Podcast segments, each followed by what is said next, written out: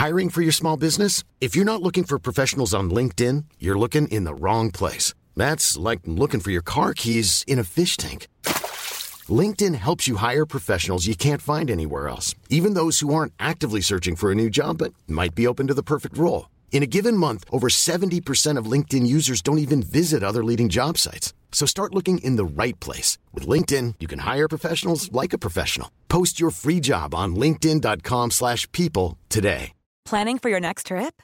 Elevate your travel style with Quince. Quince has all the jet-setting essentials you'll want for your next getaway, like European linen, premium luggage options, buttery soft Italian leather bags, and so much more. And is all priced at 50 to 80% less than similar brands. Plus, Quince only works with factories that use safe and ethical manufacturing practices. Pack your bags with high-quality essentials you'll be wearing for vacations to come with Quince. Go to quince.com/pack for free shipping and 365-day returns. Millions of people have lost weight with personalized plans from Noom, like Evan, who can't stand salads and still lost 50 pounds. Salads generally for most people are the easy button, right? For me, that wasn't an option. I never really was a salad guy. That's just not who I am. But Noom worked for me. Get your personalized plan today at Noom.com. Real Noom user compensated to provide their story. In four weeks, the typical Noom user can expect to lose one to two pounds per week. Individual results may vary.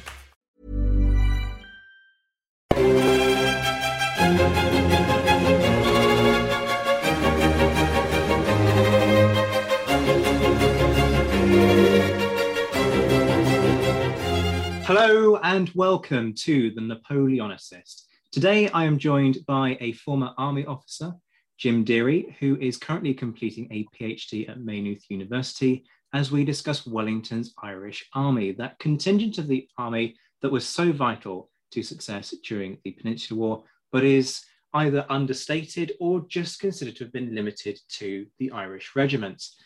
Jim, I'm really pleased to have you on. As you know, I've been a fan of your work for quite some time now. How have you been doing? Great, great. Thanks, Zack, and, and thanks very much for saying that. yeah, no, uh, as we were just talking about earlier on, kind of looking forward to getting out of COVID no more than the UK itself over here in Ireland at the moment. So hopefully, hopefully the summer will be brighter for us all. Well, look forward to War and Peace too at some point in the distant future. Um, I want to start with the popular perception of the Irish contribution to the Napoleonic Wars because I'm curious whether what you've come across matches what I've come across. So, how do you think people tend to characterize the Irish as a whole during this conflict? Yeah, good, good opening question, Zack. Um, I, I think to start off with, we could assume that the Irish soldier is Catholic we assume that he serves as an enlisted man. He probably, or more than likely, serves in an Irish regiment, such as the 88, the Connacht Rangers, or the Inniskillens, or um, the Dragoons as well. Um, we probably think that he comes from a rural uh, underclass within Ireland. Um, we, probably, when we read some of the memoirs, on the positive side, the likes of Napier or uh, Rifleman Harris, the, the son of the, the, the Shepherd forces, sure this impression of the field character, the humor, those kind of aspects come through a, lot. Other memoirs then, of course, paint, paint a, a kind of more, how you say, negative uh, perception. They, they comment on the drinking, the excessive drinking, the hard fighting, the infighting, etc., the sectarianism between Catholics and Protestants, etc. Um, and then when you move up into the kind of hierarchy of the, of the military side, and I'm thinking particularly of maybe uh, Dublin Castle back in Ireland, where the Irish Army, as it's termed at that stage, that's the, the, the troops that are garrisoned as Ireland are stationed. You're running into a different type of perception then. It, it's coming out uh, an awful lot in some of the correspondence, a disloyal aspect, a concern about the security of Ireland, a concern about arming Catholics. So there's this kind of, they're disloyal as well coming into the, uh, coming into the narrative. Others, though, I have to say, if you look at Cornwallis, who's commander in chief in Ireland in the 1790s, he's a lot of experience of the Irish, uh, and he, he's a more rounded view. He understands the context of Ireland and where they come from.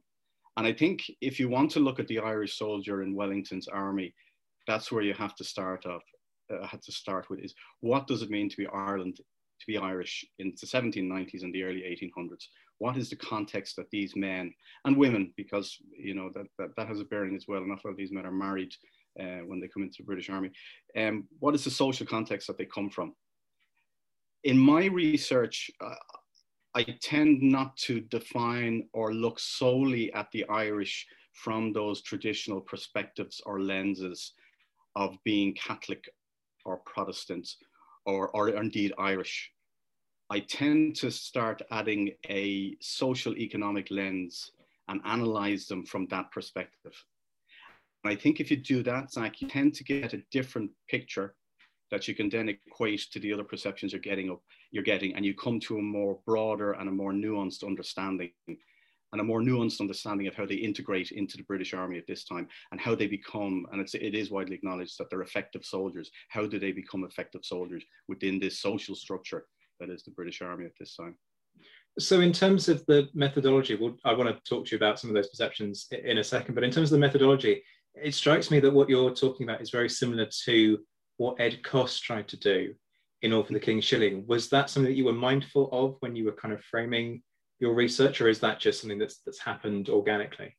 I, I think you're like me, Zack. You're a, fa- a fan of, of, Ed Coss. Um, when I read the book uh, cover to cover, uh, I remember that week down in Clare on holidays, like it was an eye opener. It was just like the the methodology and the approach that he took. It was very hard to argue against it. Yeah. And I've adopted that approach, I have to say. And I am um, Ed Coss and Kevin Lynch is another one. Um, another historian who, who's done a lot in this field with his approach. So they've gone in basically into the uh, the minutiae of the military records. Ed Coss has focused a lot on the regimental description books, which give a detailed breakdown of where the individual soldier came from, his occupation, his age, and then his career profile as he moved through, whether he got promoted and how he was discharged from the army. Kevin Lynch has used the uh, inspection reports of the regiments themselves which are just a, a mine of information with regard to the demographical breakdown by Irish, Scottish, English, and foreign within the regiment at a particular time. And it also goes into the, to the officers as well. So I've relied on those two um, as my primary sources and basically created two databases, one of officers, um, and I'm using Challis's list and Dalton's uh, Waterloo roll call as a starting point and then overlaying it with the nationality that comes from the inspection reports. So there's about 10,000 names in it at the moment, and I've identified about half, 52% of the nationality. I'm a bit stuck at the moment with COVID. I can't get back over to Kew to get the archives. Um, but the other database then is looking at enlisted men, and that's focusing on the uh, regimental description books which Ed, Ed Coss used. So I'm hoping to create a database of around 6,000 Irish. So I'm purely looking at the Irish with the enlisted men I'm looking at three nationalities for the officers. So at the moment, I have about uh, just over 1,000 in the enlisted man's database. So that's the approach I'm using, Zack. And you're quite right. It's giving me a lot of socio-economic information that I can then use to, to analyze what does it mean to be Irish in the British Army at this time. Sure. I, I, mean, I want to take this in about five different directions at the same time. Let me let me rewind first of all to what you were saying about perceptions. I'm particularly struck by what you said about the kind of the perception of them being drunk and and quite violent individuals. Um, I remember reading, I can't remember the name of it now, it might have been Donaldson. Uh, you, you'll probably know this better than I do, who talks about a recruiting party um, and um, having to kind of manage these recruits as they're brought from wherever it was that they were picked up, and basically saying that, you know, at the drop of a hat, they'll just start knocking 10 bells out of each other. Um, and unless you physically go in and knock these people onto the floor, you can't stop them. Um, and so there is this perception of a kind of a wild nature amongst yeah. Irish recruits. Um, I remember the first time I was at a conference, somebody turned around to me um, and said, Would you agree that the behavior of the um, Irish during the uh, Napoleonic Wars was absolutely appalling within the British Army? Um, to which I'd have to say I, I, sort of see where they're coming from. Yeah. Because if you look at, for example, the returns for the 88, the first 88, the Connacht Rangers, yes, um, it's quite clear that they have issues of discipline in that, that unit. But at the same time, there are plenty of issues in other units that we don't necessarily associate with that. The one that I keep going back to because people like to put them on a pedestal is the first 95th. They weren't mm-hmm. the worst, actually, the Connacht Rangers, forgive me, Jim, were much yeah. worse when you look at the records. But the yeah. point is that there are, there are issues everywhere. So, where do you think this kind of drunken, wild perception comes from? Is it just that we've picked up a few of these extracts and kind of joined the dots to create a narrative that's incomplete, or is there kind of a, just a, a tendency to talk about the Irish in slightly derogatory terms? I think eh, there's a number of ways of coming at this. The first point uh, I would say is looking at the eyewitness accounts and the memoirs that are written and when they're written. Um, generally getting it from the late 1820s, certainly into the 1830s onwards, uh, these memoirs are being written. And the context in which they're being written, Ireland is going through Catholic emancipation. There's a lot of political unrest in Ireland during the 1820s up into the 1830s. After Catholic emancipation is granted, you then have O'Connell moves on to the repeal movement. He's trying to repeal the Act of Union. So again, you're, you're, you're getting this uh, conflict uh, at a political level. There's also agrarian unrest in Ireland that's still perpetuated from the 1790s onwards. And there's a lot of violence, uh, localized violence. I wouldn't say acts of insurrection, but it's, it's very much localized agrarian uh, uh, violence uh, going on.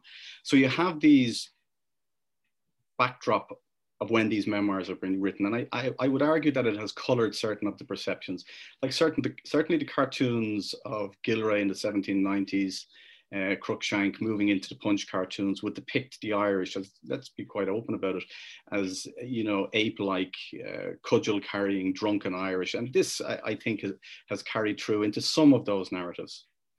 But then you look at narratives from Harris, Rifleman Harris, uh, the Dorset, the shepherd's, uh, shepherd's son from Dorsetshire.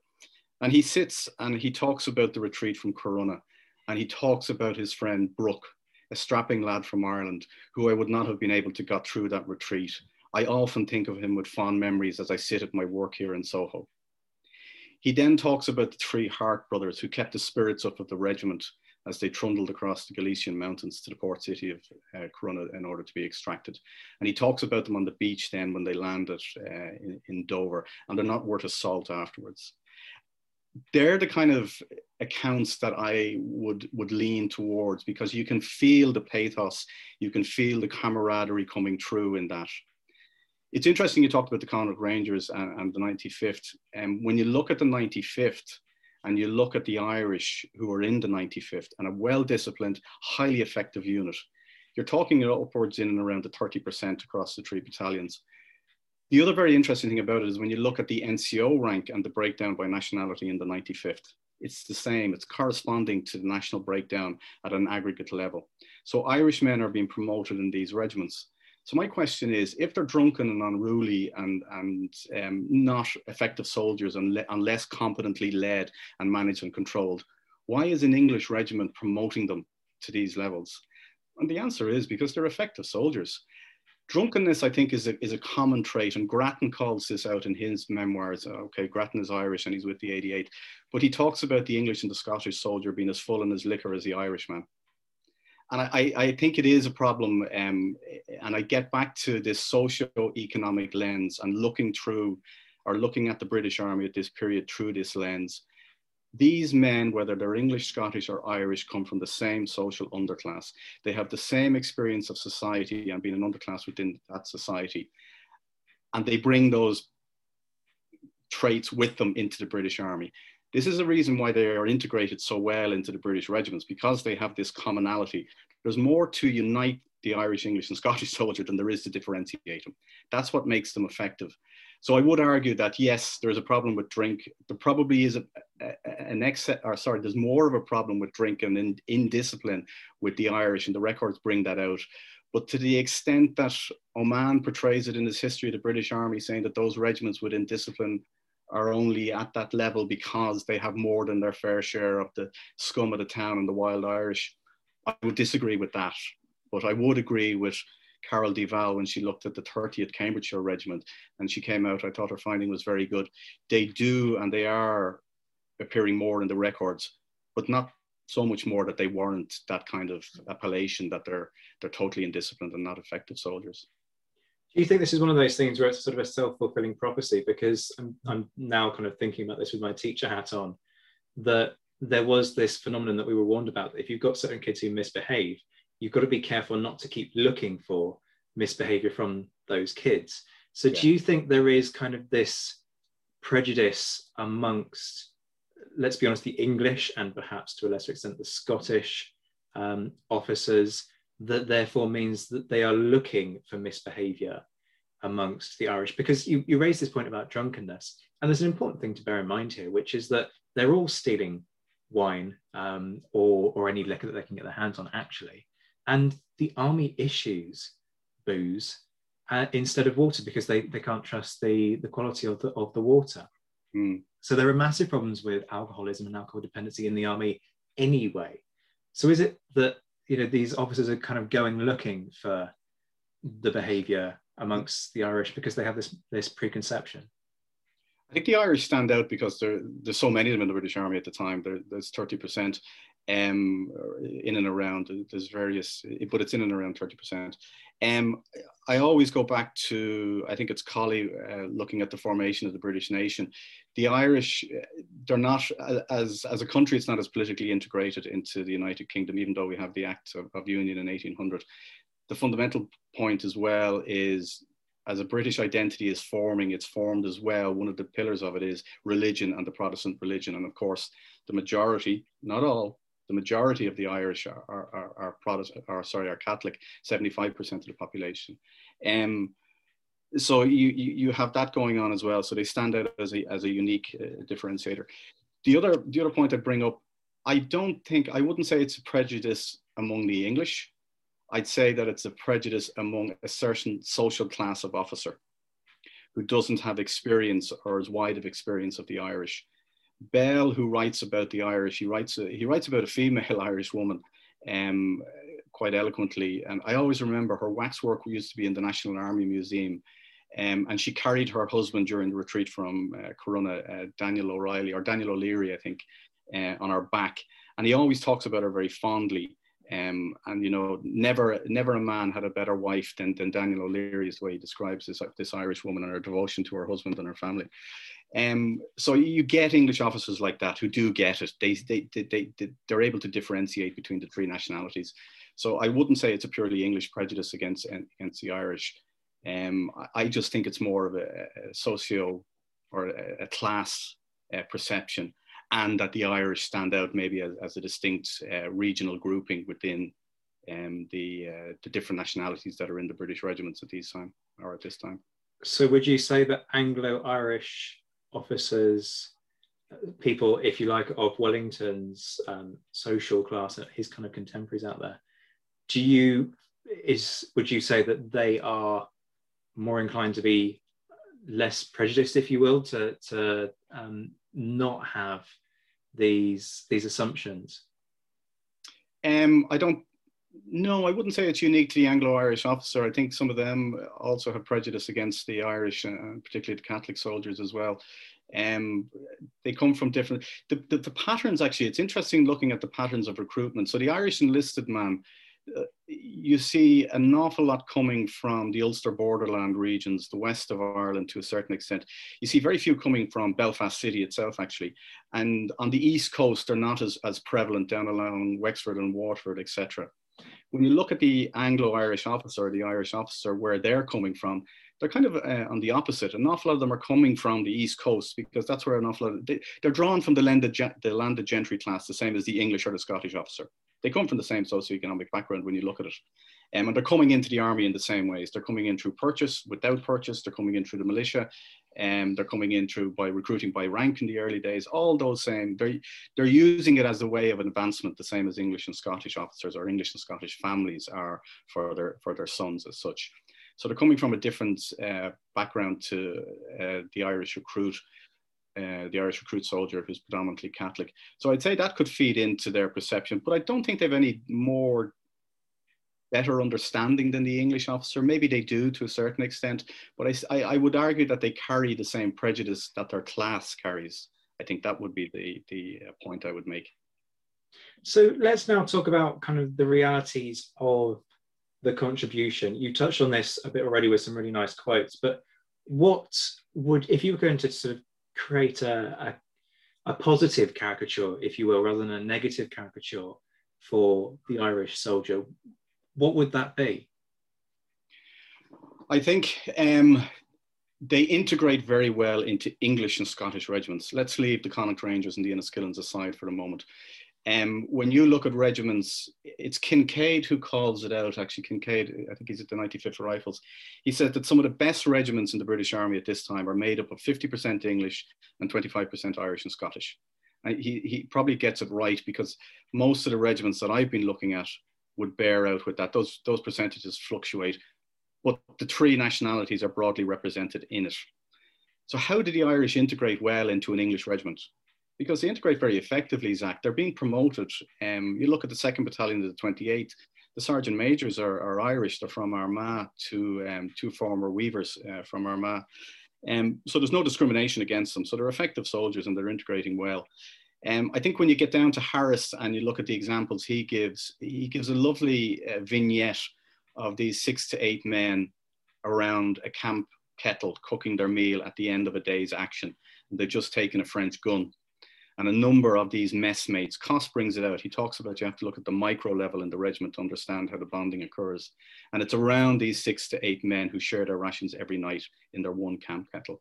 And Harris goes on to describe it, and you can hear the voices. He uses the vernacular of the Irish uh, coming out, and they're talking about colleagues who have been killed or comrades who have been killed. And you hear these English and Irish voices lamenting the death of their comrades that's where it happens, Zack. It happens at that micro level that this bonding of men from the same socioeconomic class shared the same experiences growing up. They join the army probably for the same reasons and they find themselves fighting against a common enemy. And we learn it in management class 101, group dynamics. It's forming, it's storming, forming, norming, and performing. And that's what's happening in the British regiment across thousands, or sorry, the British regiments across thousands of these um, micro groupings of six to eight men, and and that's that's that's what's bringing them all together. And I think differences related to ideology, ideological, political differences, religious differences, they don't matter an iota. What matters is whether you're a good comrade, whether you'll share your rations, whether you'll stand shoulder to shoulder in the firing line. That's what counts. And if you can do that, you're in with the group. If you can't, you're ostracized. Absolutely. This is what Coss refers to as kind of primary group mentality, that kind of that section, subsection, if you will, of even a platoon, not even a, a kind of a platoon level, but even below platoon level. And, and as you say, what matters is that when push comes to shove, can you trust this person? Because battle dynamics in this period are not, although, you know, we should say that, you know, the primary group cohesion is still crucial today. Uh, during this point, you've got to be able to trust the other five or six men who are going to stand immediately to your left and right to do their job and stand there. And it's the fact that they both trust one another to do what is expected that holds these units together and enables them to uh, to hold their own. Why why do so many Irishmen choose to serve in the British Army? I mean, this is a massive question because the English aren't hugely popular for for the Irish. I think that's that's fair to say. I mean, given the history, you've got Cromwell. Yeah. You've yeah. got the the 98 1798 rebellion. So you've even got recent history where there isn't a huge amount of love lost between the two. Uh, and yet uh, you've got an army that's a tool of control that's that's also in Ireland to enforce the the control. Yes, you've got the Act of Union, but that's as much a kind of a punishment as anything else. So is it just economics that causes these men to serve, or is there something else there that makes them sign up? Um, a short answer is yes, it is economics, and the long answer is there are other factors as well. So if we look at at uh, you talked about the British Army being an army of occupation, etc., and there's no love for the English, etc. I, I think as students of history, when we look at history, we tend to focus on the monumental events so we tend to look at 1798 in this period. There's another rebellion in 1803. We tend to focus on that. We forget, though, however, that the lives of the ordinary person are not defined wholly by these what we what we see as monumental or defining events in history. The British or the English, sorry, have been in Ireland for 600 years, 700 years at this period. So we're well used to you being here in Ireland, if you know what I mean. So, what they're more concerned about is getting on with life and progressing life as best they can. Cool fact a crocodile can't stick out its tongue. Also, you can get health insurance for a month or just under a year in some states. United Healthcare short term insurance plans, underwritten by Golden Rule Insurance Company, offer flexible, budget friendly coverage for you. Learn more at uh1.com. Millions of people have lost weight with personalized plans from Noom, like Evan, who can't stand salads and still lost 50 pounds. Salads, generally, for most people, are the easy button, right? For me, that wasn't an option. I never really was a salad guy. That's just not who I am. But Noom worked for me. Get your personalized plan today at Noom.com. Real Noom user compensated to provide their story. In four weeks, the typical Noom user can expect to lose one to two pounds per week. Individual results may vary. And when you look at it from that lens, you begin to understand why they may have seen an opportunity of let's buy into this system and see how this system or where it will take our lives. The Irish soldier who joins the British Army at this time is predominantly from the labouring and the weaving elements of, of, of, society, if you like. It's the same for the English and the Scottish soldier. That's the first point I'd make. The second point, um, the economic conditions in Ireland are pretty dire the economic conditions in England are pretty dire and Scotland for these men. They are probably, uh, they're worse. There's, the, the, situation is worse in Ireland. To give you an example, Wakefield is an English traveller. He, he's a statistician travelling around Ireland and he publishes his findings in 1812. And he talks about the average wage for a labourer in the west of Ireland is, I think it's, it's six pence to one shilling per day. So that gives you seven shillings a week is the uh, average wage for a labourer. In England, it's around 10 at the same time, 10 shillings. So it's slightly less. The other point I'd bring out as well about the socio-economic conditions, there's no poor law system in Ireland at this period. It doesn't come in until the 1830s. There is in England. So there's that safety net uh, of, of the parish level support. Doesn't exist in Ireland.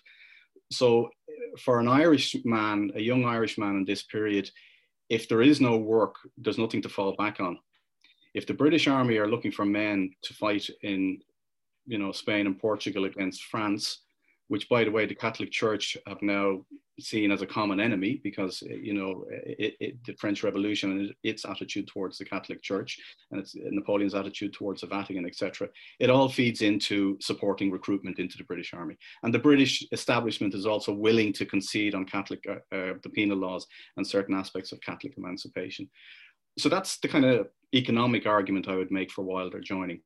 There is one other argument that I'm beginning to see in the recruitment patterns in Ireland um, that uh, gives a different reason for Wilder joining as well that you don't see in England. I'm finding an awful lot of recruits coming from the Ulster borderlands around Armagh, Down, uh, Donegal. It's those counties in Ireland to explain. It's where the Protestant majority touches on the Catholic majority it's where you're going to see sectarian violence and, and, and um, uh, levels 1798 as well happens around these areas, particularly in Armagh. It's where the Orange Order starts in Armagh as a protection against the defenderisms who are a Catholic uh, agrarian violence association. So there's a lot of sectarian violence going on in these areas, and the British Army and the militia and all are called in, etc. So you have counterinsurgency operations going on and repressions, quite heavy-handed repressions going on at this period. So you have a lot of men joining why are they joining? I would argue they're joining to escape this fighting that's going on. And the British Army, the regular British Army, is giving them a way out. And you can actually see that pattern of recruitment beyond the Napoleonic Wars and into later periods of Irish history as well, where there's these flashpoints uh, geographically in Ireland. And I think that's driving Irish men looking for an escape route as well as the economic conditions. Um, it's, it's an area I want to explore further in it, but I'm beginning to see it in the patterns of recruitment. Very heavy numbers of enlisted men coming from parishes along the Ulster borderlands where there's a Catholic majority and a Protestant majority touching.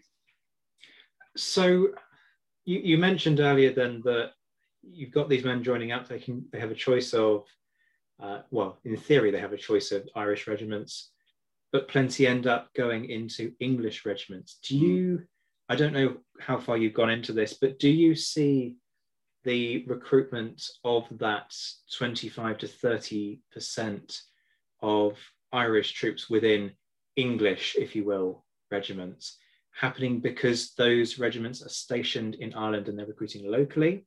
Or do mm. you see migration taking place where um, some of these young Irishmen are, are traveling to um, England and then being picked up by recruiting parties there? I found an interesting one. I, I did a, a, kind of micro study on the second battalion of the 28th, um, uh, the, the, the, North Gloucestershire's. Um, and what I was finding, their description book, I think, was from 1811. It was covering the period 1811 to 1816. Uh, what I was finding was, I would say, there was 800 men I looked at. There was just under 100 Irish men had been recruited in England. And what I was very surprised at was there was 100 Englishmen recruited in Ireland, which I found interesting. And there could be a couple of reasons for that. Uh, I was actually talking to Carole Divall around this. It could be something to do with the Army of the Reserve that they had actually in, initially enlisted in the 2nd Battalion and then volunteered for general service while over in Ireland. That could be a reason. Or it could be economic mi migration to a certain extent.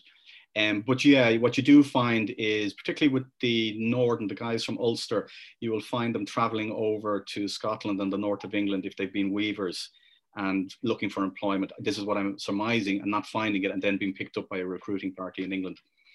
You do find regiments are being posted into Ireland just to recruit up. That's certainly happening.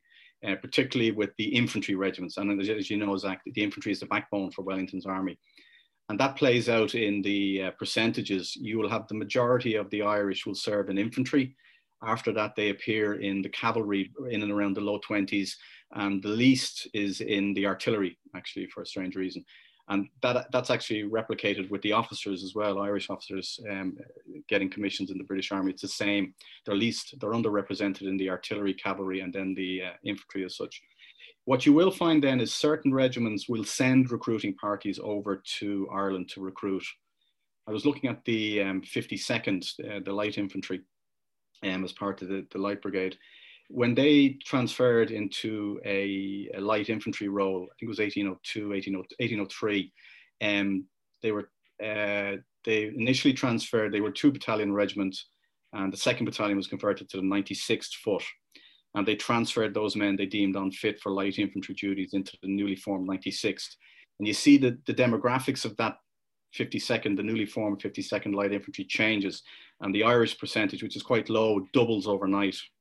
But then what they do is they send uh, recruiting parties over to Ireland and they begin to recruit in Ireland, even though they're stationed down in Shorncliffe. Um, and it's actually some of the Irish officers who are being sent over. Um, Napier is with them, and Rowan is with them, and they're sent over to Ireland and the percentage goes up, I think, from 6% to 20%, and it finally ends up at about 28% pre uh, deployment to the peninsula around 1805. Uh, they're at 28%. Now, tracing them through, they're an interesting case study. Tracing them through to their peninsula days, the percentage changes again as they start to sustain casualties, and the Irish percentage goes down.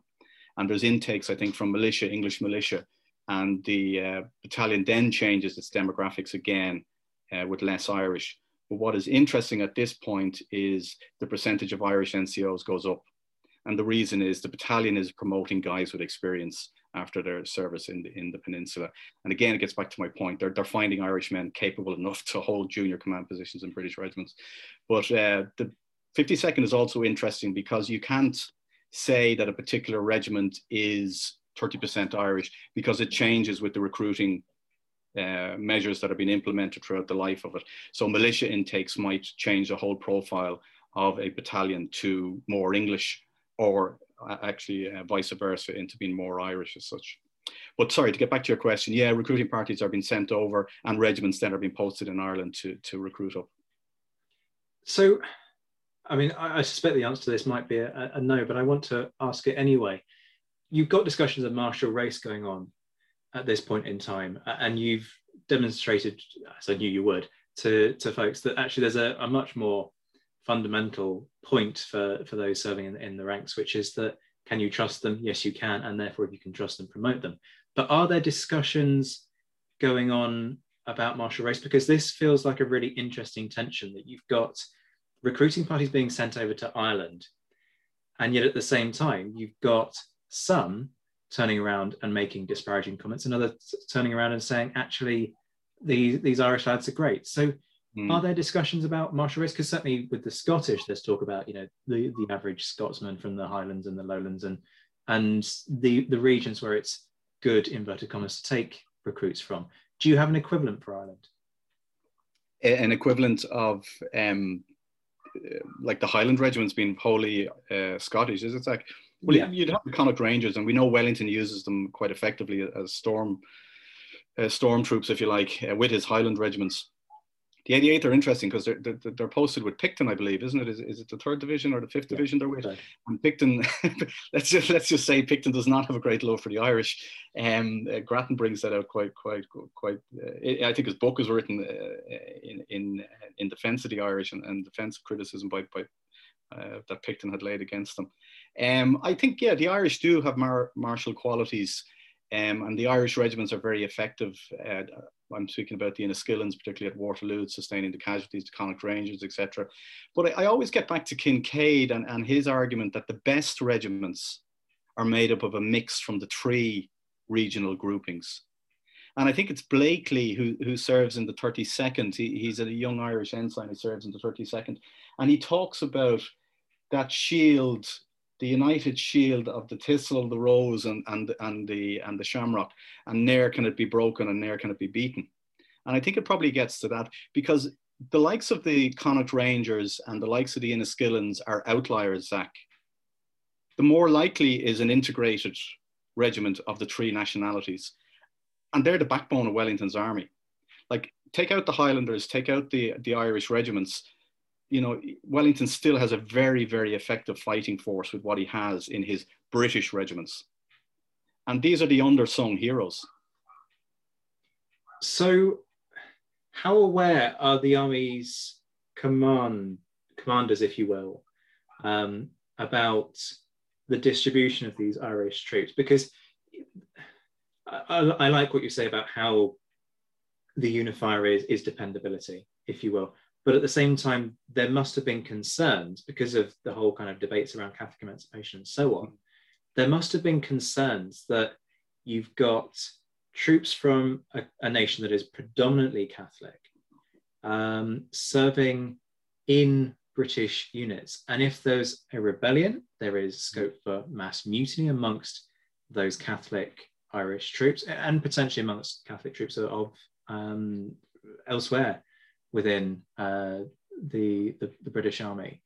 So, I mean, if the Irish troops have mutinied, let's be honest, the army's hamstrung.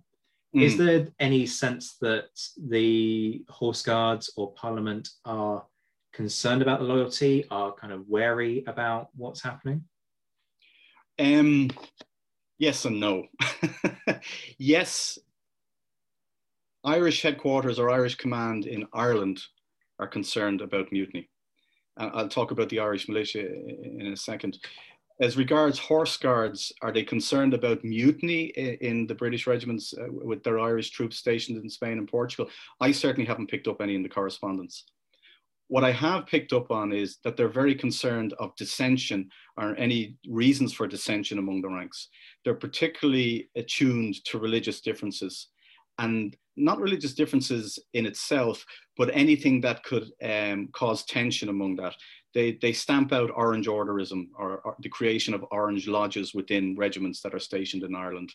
Um, we know Wellington's views on priests and, and, and chaplains, etc. And I think this all stems from they don't want to introduce anything that could cause friction.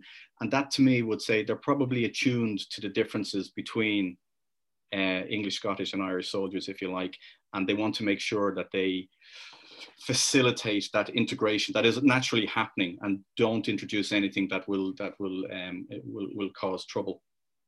To bring you back to um, your question of mutiny, is there a fear of mutiny? I, would like to take that question from two angles, one with regard to mutiny and one with regard to levels of indiscipline. And I'd like to use the Irish militia. The Irish militia is a Catholic force recruited in Ireland from 1793 onwards, primarily for the defence of Ireland from external aggression, but they are then used for counterinsurgency operations pre the 1798 rebellion. I talked about defenderism and this agrarian level of, of unrest and crime and violence being perpetuated in Ireland. With the defenders, it becomes more seditious and it becomes more regional and then it becomes more nationally based. So it's now becoming a threat to this to the order of the state as opposed to a localized crime that could be dealt with by the local magistrates, etc. Um, the defenders unite, if you like, with the United Irishmen around 1795, 1796. And they then become a serious threat because they start to infiltrate the Irish militia. Now, why do they infiltrate the Irish militia? I think there's problems of indiscipline within the Irish militia as opposed to likelihood of mutiny. They are being used, they're very quickly raised. So there's about 20,000 of them by 1796. There are new forces just been created in three years. There's no experienced officers. There's no experienced NCOs there. So that doesn't, that's not conducive to um, uh, discipline within a regiment. They're also fractured and dispersed throughout Ireland because of the nature of the counterinsurgency operations that they have to be engaged on. They're not being engaged or being used for what their primary role is or why they were created, which is to repel invasion. So they're not being formed in camps along the coast where they can prepare and train at regimental or brigade level. They're now in small posts, maybe commanded by a junior corporal or whatever, and that allows for them to be infiltrated by the defenders and other uh, and the United Irishmen to a certain extent. But the British authorities and, and Dublin Castle uh, clamped down on it very hard.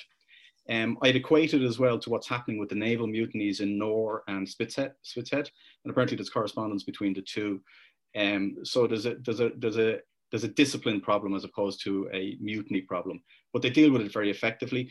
Um, they take out the ringleaders and they execute them after trial, and the militia performs very well. Sorry, it performs satisfactorily in the 1798 rebellion. The initial responders to the 1798 rebellion are Irish militia regiments sort of Catholic regiments, and they're engaged fighting against Catholic insurgents. Uh, it's only later do defensible regiments come over from England and Scotland then, but most of the heavy fighting is over at that stage.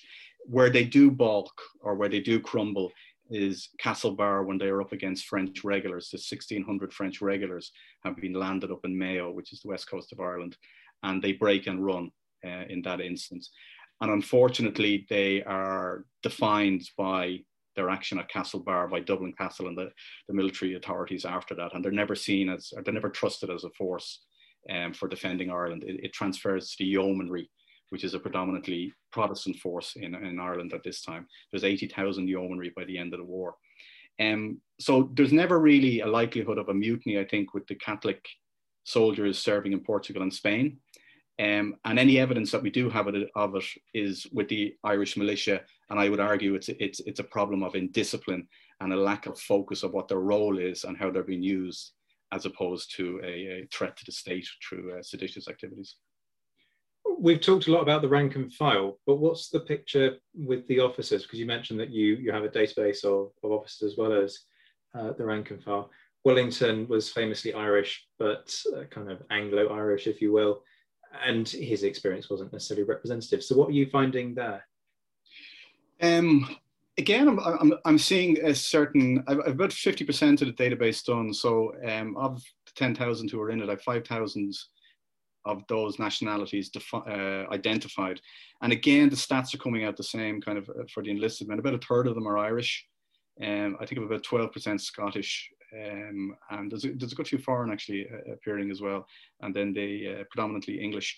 Um, again, it's a socioeconomic um, filter that I think we should look through. It's like they're from the same social class as the English or the Scottish officer. Um, a lot from the landed gentry, smaller percentage from the Irish nobility or the Irish peers, the same as you'd find with the English uh, uh officers. Um, they are the sons of clergy a lot of the time. Um, you have the middling classes coming in, um, the sons of the professional classes, doctors, bankers, commercial men, uh, not as uh, not as highly represented as the landed gentry. So that's that's where they're being pulled from. Same same same background as the English and Scottish. Um, how they're coming in, how they're getting their commissions, exactly the same as well. You see them coming in from the Irish militia. You see them bringing in volunteers from the Irish militia and getting awarded a commission. You see them buying their commission. The majority of them are being awarded their commission um, and uh, moving into the army that way. When they come out of the army as well, you're seeing the they're trying to get involved. They're using it as a stepping ladder, as a career ladder the same as um, the English are as well. Um, they're getting positions in the colonial administration afterwards. A lot of them are staying on in the army. I've tracked, I, am tracking them up to 1825 um, and the statements of service in 1825, I think it's, or sorry, 1828 and 1829, they do the statements of service. Not a lot of them still in the army. I think there's a bit of a, wonder, is there a bit of a, um, we're not picking up on the fact that an awful lot of them are coming in and out through half pay. And by 1828 and 1829, they're still in the army. I don't know if there's that much of a mass demobilization among the officer class uh, at the end of the wars as such. I think it's still a big financial burden on the state, uh, this half pay um, uh, uh, category or status.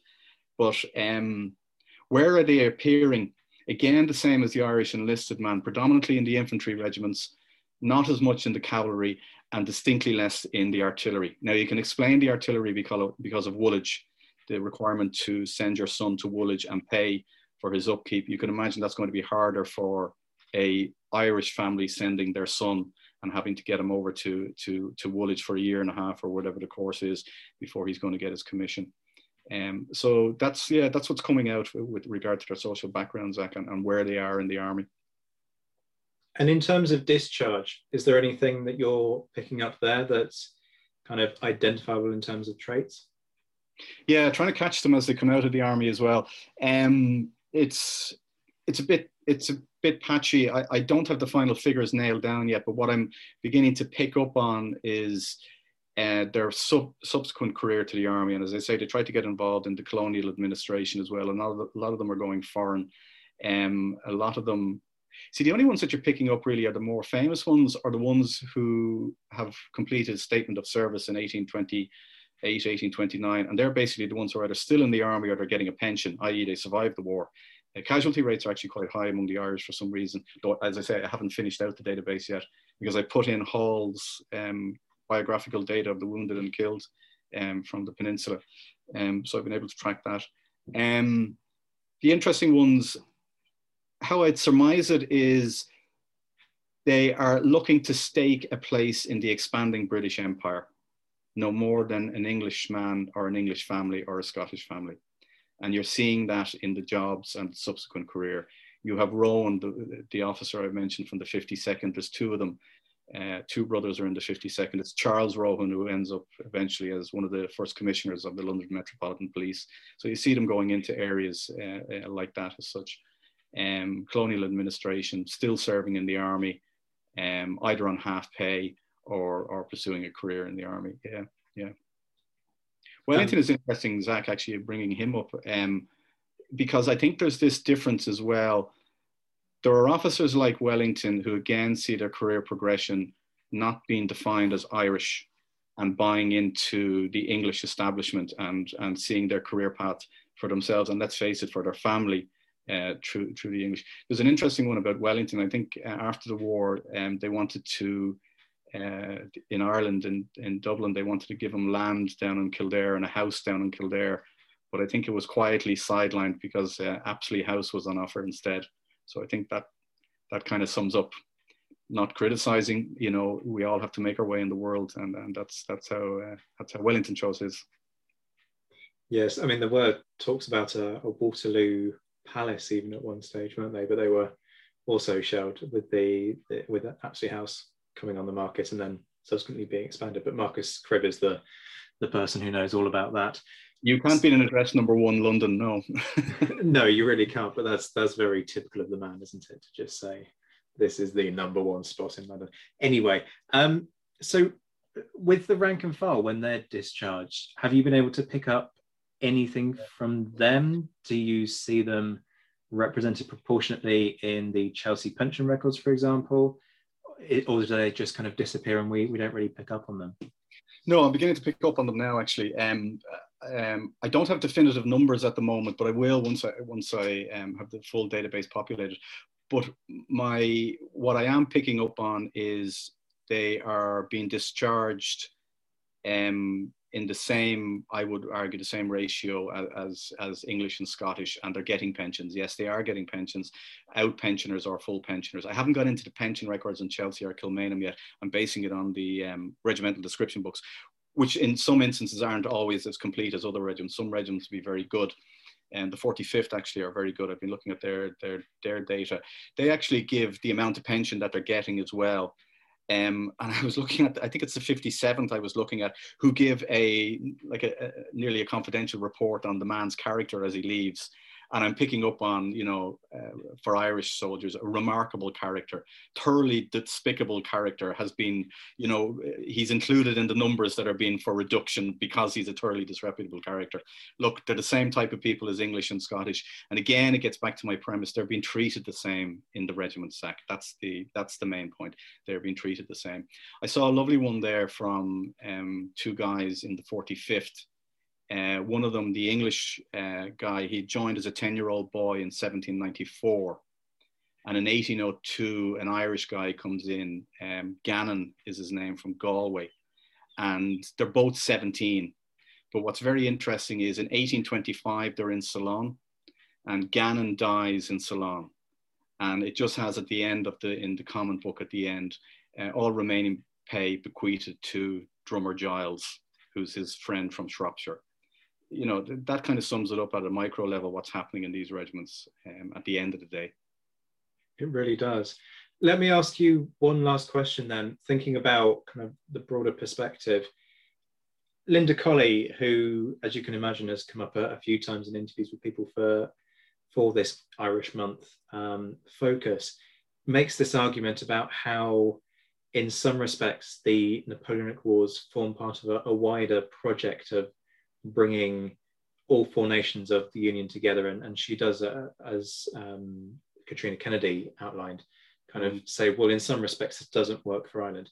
But when you look at the way in which people try and spin, particularly Wellington's successes during the Peninsular War and Waterloo, there is that evidence, that emphasis on all four nations of the Union having played a role. Mm. Do you feel that there is a, a greater respect at a popular level that's afforded to the Irish after the Napoleonic Wars than there was before? Eh, within the British society, British Army, or within or Ireland? Both. Well, I think, um, first of all, the Irish contribution during the Napoleonic Wars, due to the fact that, let's face it, it's it's referred to as the Great War. It's I would argue it's it's it's one of the first total wars for, for, for Great Britain. And it, in that context, it, it has to have a, an impact on society, both in England and Ireland.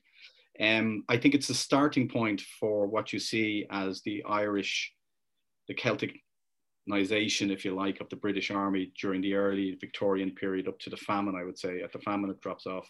Um, uh, but it, it, it, comes in again afterwards and right up until the First World War and you look at what Richard Grayson is doing or Timothy Bowman when they're looking at the Irish regiments in the Great War as well, you can trace that this is the end point to what has started in the 1790s and, and, and the 1800s.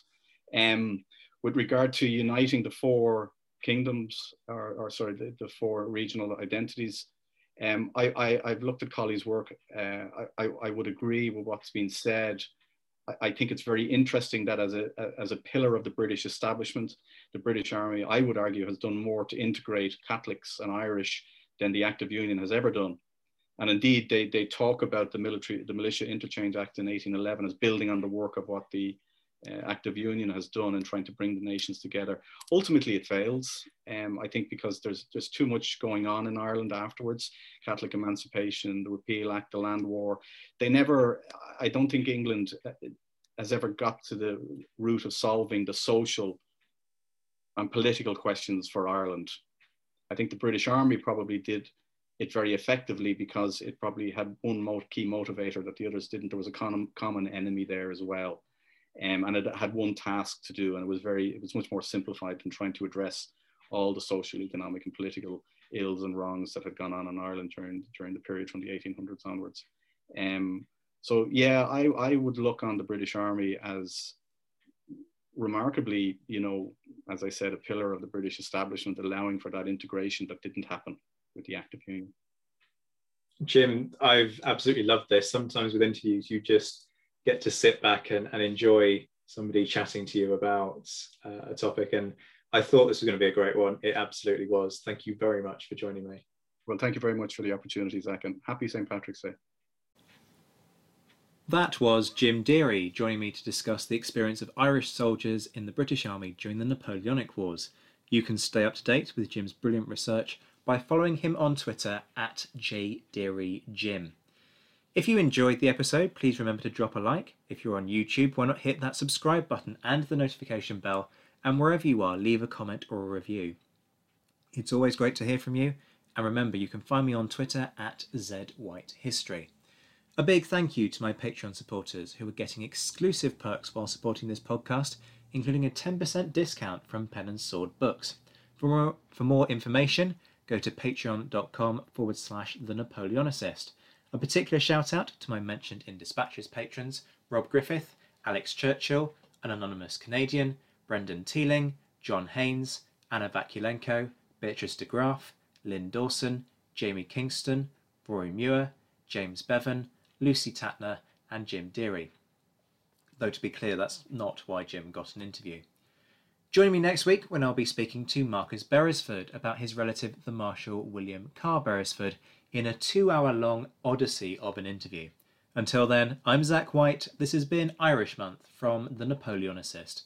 Take care of yourselves, my friends. Stay well, stay safe, and as always, thank you for listening.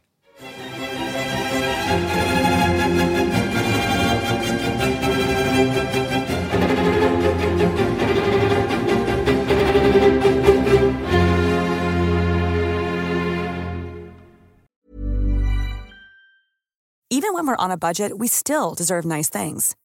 Quince is a place to scoop up stunning high end goods for 50 to 80% less than similar brands. They have buttery soft cashmere sweaters starting at $50, luxurious Italian leather bags, and so much more. Plus, Quince only works with factories that use safe, ethical, and responsible manufacturing. Get the high-end goods you'll love without the high price tag with Quince. Go to quince.com/style for free shipping and 365-day returns.